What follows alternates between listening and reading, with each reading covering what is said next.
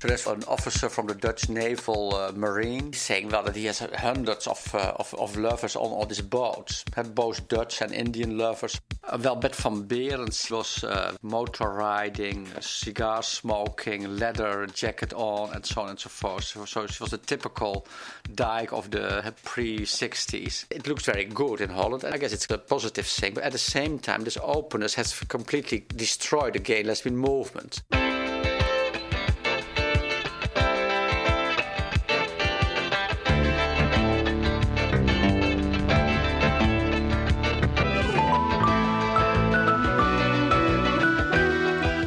Welcome to This Way Out, the international LGBTQ radio magazine. I'm Lucia Chappelle. Australia's Morrison's Hate beat by Love's Labour's Won. Ellen's talk show dances into herstory, and we remember the father of Dutch gay history. All that and more this week now that you've chosen This Way Out. I'm Michael Taylor Gray. And I'm Marcos Nájera. With News Wrap, a summary of some of the news in or affecting LGBTQ communities around the world for the week ending May 28, 2022. I want to bring Australians together. I want to seek our common purpose and promote unity and optimism, not fear and division. Equality Australia is calling the election of Labour Party Prime Minister Anthony Albanese a stunning rebuke of the politics of division. Voters across the country dethroned Liberal Party Prime Minister Scott Morrison and his conservative anti queer coalition government on May 21st. Evangelical Christian Morrison went down swinging, still pushing his failed religious discrimination bill, which critics called a license to discriminate against LGBTIQ people. He threw in strong support for rabidly anti trans Liberal Party candidate Catherine Deves and a national ban on trans girls and women in school sports. Deves came nowhere near unseating an independent MP. Three of four queer Liberal Party MPs also went down with Morrison's ship. Albanese signaled a sea change from the beginning, saying during his victory speech I want Australia to continue to be a country that no matter where you live, who you worship, who you love, or what your last name is, that places no restrictions on your journey in life. In one of his first actions, Albanese named lesbian Labour Party Senator Penny Wong to be the new foreign minister, making her one of the most powerful out government officials on the planet. Soon after her May 22nd swearing in ceremony, Wong and Albanese flew to Tokyo for a meeting with leaders from India, Japan, and the US. It's uncertain as of this report whether Labour has won enough seats in Parliament to govern, or whether Albanese will need one or more of the minority parties to form a coalition government. At his Sydney celebration, the nation's 31st Prime Minister underscored his commitment to leading a government that will be open to all. I can promise all Australians this no matter how you voted today, the government I lead will respect every one of you every day. The Church of Scotland approved in church marriage ceremonies for lesbian and gay couples on May 23rd at its 2022 General Assembly. The 274 to 136 vote made it the largest religious denomination in the United Kingdom to do so. Church law now allows ministers and deacons to conduct same gender weddings, but clerics who oppose marriage equality in the church can opt out. Scotland opened civil marriage to same gender couples in December 2014, but it's taken another eight years for them to enjoy the church's blessing. Clergy are already applying to be celebrants at queer weddings, according to the preservation charity Churches Trust. The first lesbian and gay couples are expected to walk down the sanctified aisle later this year. Queer activists inside and outside the Church of Scotland praised its theological progress. It stands in stark contrast to the Church of England, Anglican leaders have yet to catch up with their English congregants, who mostly support church marriages for gay and lesbian couples. Gay and lesbian Church of England clergy are allowed to be in relationships, but they cannot marry in the church and they must allegedly remain celibate. Austria is the latest country to lift a ban on blood donations by gay and bisexual men. Green Party Health Prime Minister Johannes Rauch made the announcement on May 20th. The new rules are based on the same principle that other countries have used when lifting their bans. Potential donors will be screened based on their sexual behaviors, not their sexual orientation or gender identity. Having sex with three or more different partners in the previous three months would make a donor ineligible regardless. However, Rauch said that the government is putting an end to discrimination from another age. This ends the current total ban on trans and non binary blood donors and on gay and bisexual men who have had sex with another man in the past 12 months. Rauch said that the changes would be evaluated two years after they take effect. The reforms have the consent of the politically conservative Austrian People's Party, which is in coalition with the Greens. It's not clear when the new regulations will go into effect. Some reports suggest that it will happen within the next few weeks, while others say it will take a few months. A simple majority in both chambers of Indiana's Republican dominated state legislature easily overrode the governor's veto of a trans student sports ban on May 24th. Republican Governor Eric Holcomb had called the measure to stop transgender girls from competing in girls' sports from kindergarten through the 12th grade unnecessary and said it would open Indiana to lawsuits. Holcomb was right. The ACLU of Indiana has already sued the state on behalf of a 10 year old trans softball player who would have to quit her school's girls' team. The ACLU has asked a federal court to issue an injunction to block the law, which is scheduled to take effect on July 1st. Here comes another state bathroom bill. This one signed on May 25th by Oklahoma Republican Governor Kevin Stitt. Public and charter school students from kindergarten through the 12th grade must now use sex segregated bathrooms, locker rooms, and such based on the gender listed on their birth certificates, not their gender identity. Individual schools or school districts could lose 5% of their state funding if they violate the law. It also allows parents to file lawsuits against violators. Oklahoma's bathroom occupancy was considered such an emergency that the legislation includes a provision for it to take effect immediately. On the same day, Stitt also signed one of the country's most horrific anti choice laws. It outlaws abortions after the moment of fertilization, with few exceptions. Montana's Department of Public Health and Human Services is defying a federal court order that allowed trans people to change the gender marker on their birth certificates. In April, a Billings District Court judge blocked a bill that required trans people to undergo a surgical procedure and get a court order before changing the document. The department's emergency order, issued on May 23rd, is seen as the state government's effort to skirt the injunction. It requires birth certificates to show the sex as only male or female and rejects the term gender. The order falsely calls sex immutable and gender a social concept. When the bill was enacted late last year, two trans Montanans sued the state. They charged that the law violated their constitutional rights and noted that not all trans people choose to undergo gender affirming surgery. The state health department has the legal authority to issue an emergency order when there is an existing imminent peril to the public health, safety, or welfare that cannot be averted or remedied by any other administrative act. Minority Democrats, rights groups, and healthcare specialists all condemned the Republican workaround. An ACLU statement said we intend to take this up in court. In other trans news, Children's Medical Center in Dallas, Texas will continue accepting new patients at their specialized clinic. Medical center officials had bowed to political pressure late last year and barred the Genesis Clinic from accepting new pediatric transgender clients. The head doctor is suing. A judge has extended her two week order allowing Genesis to keep receiving new patients until a full trial is held. That's set for late April of next year. Finally, publicly perceived as being nice, privately charged with being mean, one thing cannot be denied. For more than 20 years, she's been on the cultural front lines of the movement for LGBTQ rights and freedoms. She's had a dramatic and comedic impact on queer advancement, from the groundbreaking coming out episode of her 1990s sitcom to her 21st century rebirth as a weekday talk show host, drawing consistently large ratings and winning several awards. Saying that the next chapter of her life is yet to be determined, Ellen DeGeneres tenderly drew the curtain on The Ellen DeGeneres Show this week. 20 years ago, when we were trying to sell the show, no one thought that this would work.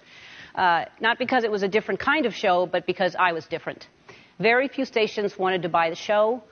And here we are 20 years later celebrating this amazing journey together. And this show has forever changed my life. It is the greatest experience I've ever had, beyond my wildest imagination. So, Twitch, one last time, dance with me. That's News Wrap, global queer news with attitude, for the week ending May 28, 2022. Follow the news in your area and around the world. An informed community is a strong community. News Wrap is written by Greg Gordon, edited by Lucia Chappelle, produced by Brian DeShazer, and brought to you by you. Thank you.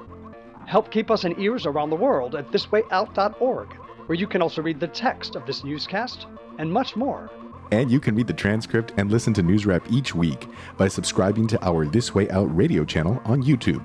For This Way Out, I'm Marcos Nájera. Stay healthy. And I'm Michael Taylor Gray. Stay safe.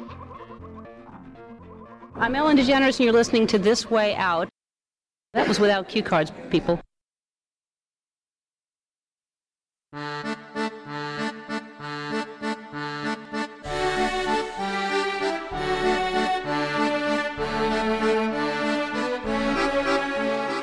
Name is Gert Hekma. I'm uh, connected to the University of Amsterdam, where I'm teaching gay and lesbian studies. And my new book, it's called Homosexuality in the Netherlands, but in Dutch. Yeah, and it covers the period from the 18th till the 20th century. Yeah. Gay researcher, author, and historian Gert Hekma passed into history himself on April 19th. Professor Hekma taught sociology, gender studies, and sexuality at the University of Amsterdam from 1984 to 2017. He was reportedly the first scholar to teach about the gay as a full university course with a specialty in the history of homosexuality. His controversial opinions on pedophilia and sadomasochism led to conflicts within the university and death threats from the outside. In 2004, Hekma published Homosexuality in the Netherlands from 1730 to Modern Times. It's an exhaustive cultural account of the long road Dutch gay men have traveled, and it's only available in Dutch. This Way Out Sydney correspondent Barry McKay was in Amsterdam at the time and was able to sit down with Hekma for an extended conversation in English. In the late 19th century, what would uh, the, the life of a gay man have been like? I would say it's difficult, but on the other hand, because it's a, it's it's a nameless crime, it's an unnameable crime. So uh, we have several uh, uh, autobiographies of homosexual men from that age, because at that time there's an there's an opening up of of sexual issues. There's a discussion about prostitution, and with the discussion of prostitution, they continue with all kinds of other issues like homosexuality also. And so there are some homosexual men who start to defend their inclination and they say, well, this is an inborn inclination and this kind of stuff they're going to say. And they tell their stories also. And some of the stories are quite sad because they say we live in a life of, of our sexual life is tabooed, it's hidden, it's uh, unspeakable, you can't discuss it. But under this level of unspeakability, there is also, I would say, quite a, a vivid gay life also. So there's, for example, an officer from the Dutch Naval uh, Marine, and he's saying well that he has hundreds of uh, of, of, lovers on all these boats, both Dutch and Indian lovers. So it's uh, also of racial mixture a story. So I guess it's uh, well, it's a complicated story. So it's it's taboo, but at the same time, under t- the taboo, there's uh, quite a lot of uh, things happening. So I'm always saying there is less men who in, get engaged in homosexual sex but they do it more fervently. Yeah? And this is not the case in the early 20th century. In 1900, you saw a change in the Dutch politics because at that time the Christian Orthodox people get more prominence and get more power. So you could say largely the, the 19th century was a liberal age, which did not mean that they tolerated homosexuality, but well, they didn't forbid it. But in the 20th century, it's the Christian Democrats, or the Christian Orthodox people, the Catholics and the Calvinists together, who have power during most of the 20th century. And they introduce had to differentiate themselves from the liberals. They have new sex laws against abortion, pornography, prostitution, yeah, this kind of stuff, and homosexuality. But in, after the law in 1911, you got in 1912 the first homosexual rights movement in the Netherlands. It was a chapter of Hirschfeld's Scientific Humanitarian Committee in Berlin. And then the Squire Schorer, he founded a movement with the with nominal support of some other people. Uh, and he had this movement until the invasion of the Germans in 1940. So for 28 years, or what is it? Uh, yeah, 28 years. And there was a kind of gay homosexual movement, and the Netherlands was the second country in the world to have such a movement. Yeah. He had a very big library, so he loaned his books out to gay men and other people also. He had a kind of annual uh, little uh, newsletter, you might say. He was bringing gay men together. He advised them on when there was a kind of uh, criminal persecution. This kind of work he did. Do we have any descriptions of gay bars pre Second World War? Yeah, yeah, yeah. So the police is going there. So there's also one. Uh, there's several novels, and one of the novels includes kind of description of a gay place. Yeah. And there's also an, uh, there's more uh, there's also police reports, and we interviewed people, so we have uh, all kinds of uh, descriptions of the gay places although had this gay men were defined as effeminate, had they had all reason to be not effeminate. Because if, as soon as they looked effeminate, had the police could uh, well say, well, this is a gay bar. And so they had all kinds of ways to try to get to, to not to be interrupted by the police. So what they did was, for example, to have a, a doorman, and the doorman was on the lookout. And so when a, police officer or a, a presumed police officer was coming up, he was ringing a bell or he was doing something else to prevent the people to be very respectable. Yeah, and to, and for example, if there was music on, to stop the music, and whether people dancing, to stop the dancing. Yeah. But the police was very active in looking at the gay place. So I, there's a report, for example, on the police to go to the to a bar in the Nes and they go to the place and they go into the kitchen to look if there's also uh, female dresses because they have the idea that these people are also doing drag shows and so on and so forth and they don't find anything yeah so I guess in general it was quite simple bars yeah no, I would say that there, there were really gay bars. I would say there were gay bars that were completely gay or lesbian. There were some places where they had a little corner in a bar, indeed. But that's well, uh, yeah, that's that that continues until I would say the 1960s.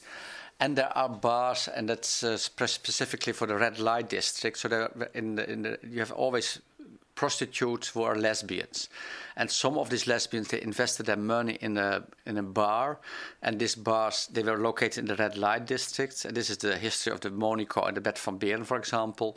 And so these uh, lesbian women who have been prostitutes, they start a bar and it's open for all kinds of people. So it's open for dykes who look for femmes. It's open for the gay boys who, like, who look for the trade, yeah, for the, for, the, for the sailors and so on and so forth.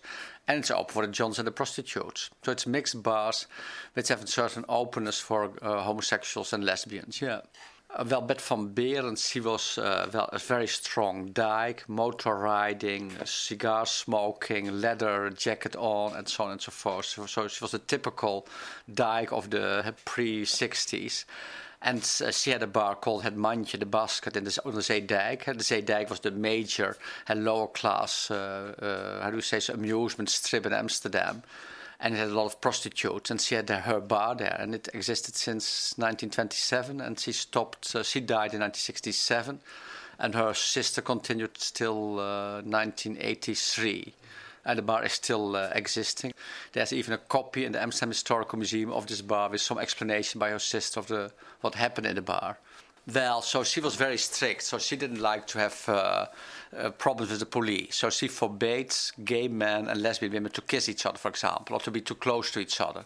So I guess what happened largely, it was a kind of socializing place. So you have to, I would say, so this gay and lesbian bars, it was not sex places. It was people, it was places to uh, for socializing, yeah, to meet people. So there's more space for gay men and also for lesbian women, apparently uh, but more for gay men for sure. And uh, well, there's more men who have the possibility to bring people home. But you have to realize also, uh, it's a strong taboo still. So if a gay man has a room with a with a landlady, well, she will not have him uh, take people home, uh, other men. I guess if he has his own house, the neighbors will see it. So he has to take very much caution that he doesn't, well, transgress the, the norms of respectability. You're listening to Barry McKay's conversation about Dutch gay history with the late gender and sexuality professor Gert Hekma on This Way Out, the international LGBTQ radio magazine. After the Nazi occupation of Holland, it would seem that things began to change quite dramatically. Well, I would say uh, after the war, it, you have uh, dramatic change in two directions. In the first place, I would say have you have this law of 1911, and it's used more and more after the war. And you have also, uh, before the war, they started to castrate uh, sex criminals, and they also start to, I would say, to castrate homosexual men, so young men, on the advice of the family, the priest, and the home physician. Yeah. On the other hand, you have also the gay movement start. So the COC, it's it's, uh, it's founded in 1948. It has early already a little journal, had a Shakespeare Club journal, and so uh, and, and and it's quite successful, and it's also also allowed to exist by the authorities and to have public meetings. So the COC. COC, what does it stand for, and who were they exactly? What what did the people do together? Uh, well, the idea of the COC, it's culture and recreation. So COC, it's culture Cultuur- en Ontspanningscentrum, so it's Center for Culture and Recreation. So what the man, so Bob Angelo or Niek Engelschman, as was his real name, and the other people, what they sought in the first place was to uh, to work on politics. Yeah, they were political activists, but at the same time they realized they could not work on political activism if they had no support. Yeah, and they created support, I would say, by creating a journal, by also creating bars. Yeah, and so in the first they had kind of weekly meetings. They had also lectures, and later on they had the first big dancings, yeah, in Amsterdam in the 1950s. So that I, would, I would say, when you look at the 1950s, there's taking place a major change. So there's still this uh, heavy prosecution, but at the same time, uh, there is more gay bars. There's uh, the first gay leather bar in 1951, I guess. The dancings come up after 51 also, and there's tourism coming to Amsterdam. So I would say there's a lot of American soldiers, for example, in Germany, who come for a weekend to Amsterdam not only to enjoy the red light district but also the gay venues. Yeah, so, and there's also English people, German people, French people, Belgian people. So it's uh, there is a crowd of people uh, enjoying themselves in Amsterdam. So that's a change. And what is very important in the Dutch case, what is also going to change, it's the psychiatrist yeah, and the priest and the clergyman. And so in the early 50s, you have declarations that uh, homosexuality is filth. It's like this kind of statements that uh, gay men are uh, recruiting young boys for uh, homosexuality activi- homosexual activities. And in the late 50s and the early 60s, the same people, exactly the same people who said these horrible things about homosexual men, they have changed their opinion and they have perhaps well I've, they've done under the influence of the, of the COC they have done so under the influence of uh, I would say had their clientele. But the most important thing I guess it's that they have taken seriously I would say social work yeah? They start with social work instead of castrating yeah? And these people like Trimbos and uh, Tolsma, had these other psychiatrists from the Calvinist and the Catholic background, they changed subsequently the IDs in their pillars. We have pillars in Holland, so we have this have groups that based on religion. And so in the Orthodox pillars in the Netherlands, there's a change of mind taking place that some people are saying, well, had this homosexual men, we thought probably that they were seducing boys, but we have done research and we discovered that they don't seduce boys, but they mostly have sex with other men and this is innate. So they start to change their mind. And uh, for example, Trimbos, who was talking about homosexual behavior as being filth and he's saying well it's looking more like well fixed friendships. So he compares instead of his prostitution homosexual behavior with marriage. Yeah, you could say. So and, and this is very important in the dutch situation because they changed the mind in the most conservative groups. And so bringing the conservative groups to a more positive attitude on homosexuality. Is holland the light or the hope or the beacon of the world for the homosexual community internationally? Well, so I, I, guess at one hand, so because it has all these legal regulations now, so it's uh, this legal equality. So it, it it looks very good in Holland, and it's I guess it's quite open. So that's a positive thing. But at the same time, this openness has completely destroy the gay lesbian movement. And so you need a certain level of sexophobia and also clear cut. So in Holland, it's not clear cut, it's so hidden that there's no sexual reform movement, there's no gay lesbian movement anymore. And so there's no, uh, how do you say, so anger. I guess it will come back at some point probably. But in the United States or in other places where there's a clear cut homophobia or a clear cut uh, anti sexual attitude, and there's some reason to have a fight, yeah, to, to create a gay lesbian movement. So there's much more of gay lesbian movement in many other places than in the Netherlands. Do we need a gay and lesbian movement, or is it okay just to assimilate? There's a long way to go still, because this social discrimination of homosexuality and this, this taboo on sexuality, they still with us. Yeah. So if you want to have, uh, well, uh, a kind of sexual utopia, you have to do still something, and nobody is doing anything in Holland. So it's in Holland we see stagnation. Yeah. So in that sense, there's so the Netherlands is certainly not an example. So it's it's a double bind. Yeah.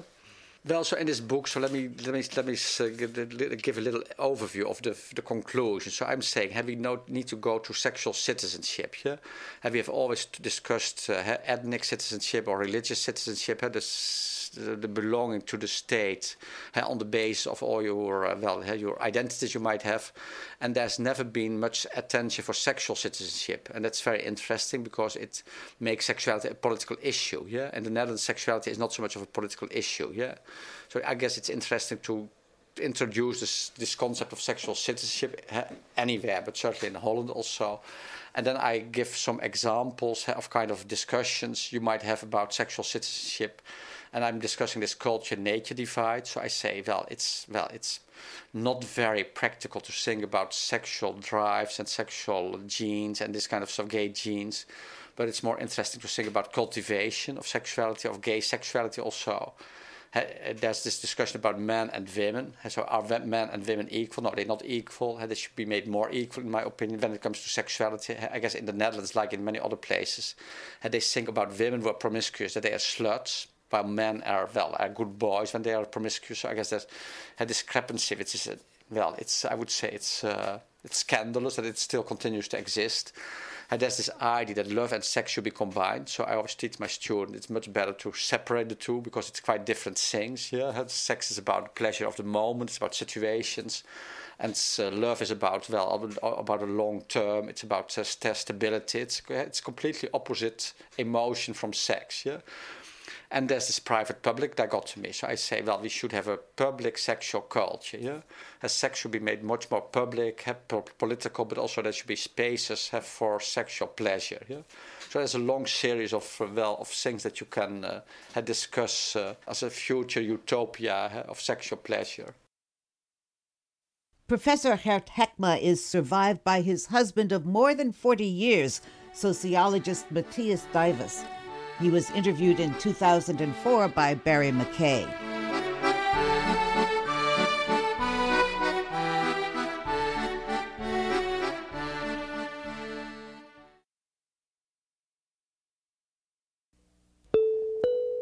Thanks for finding This Way Out, brought to you by the nonprofit Overnight Productions. Some program material this week came from Michael Taylor Gray and Marcos Nájera, produced by Brian DeShazer, and from Barry McKay. Thanks also to Kees Vandervliet. Some of the music you heard came from Fantasy and World Music by the Fictors. Kim Wilson composed and performed our theme music. This way out, thanks the Kicking Assets Fund of the Tides Foundation, the Ivana Foundation, a bequest from Christopher David Trentum, and donors Paul Bannon and Richard Merck and Brad Payton of Silicon Valley. Listener donors make this program possible. Thank you. Look for This Way Out Radio on social media, email info at thiswayout.org, or write to us at P.O. Box 1065, Los Angeles, California 90078, USA. For coordinating producer Greg Gordon and the entire This Way Out crew, I'm Lucia Chappelle. Thanks for listening online at thiswayout.org and on WVEW Brattleboro, Vermont, KEOS College Station, Texas, CJAM Windsor, Ontario, and a wide array of community terrestrial and internet radio stations around the world, including this one. Stay healthy, stay safe, and stay tuned, y'all.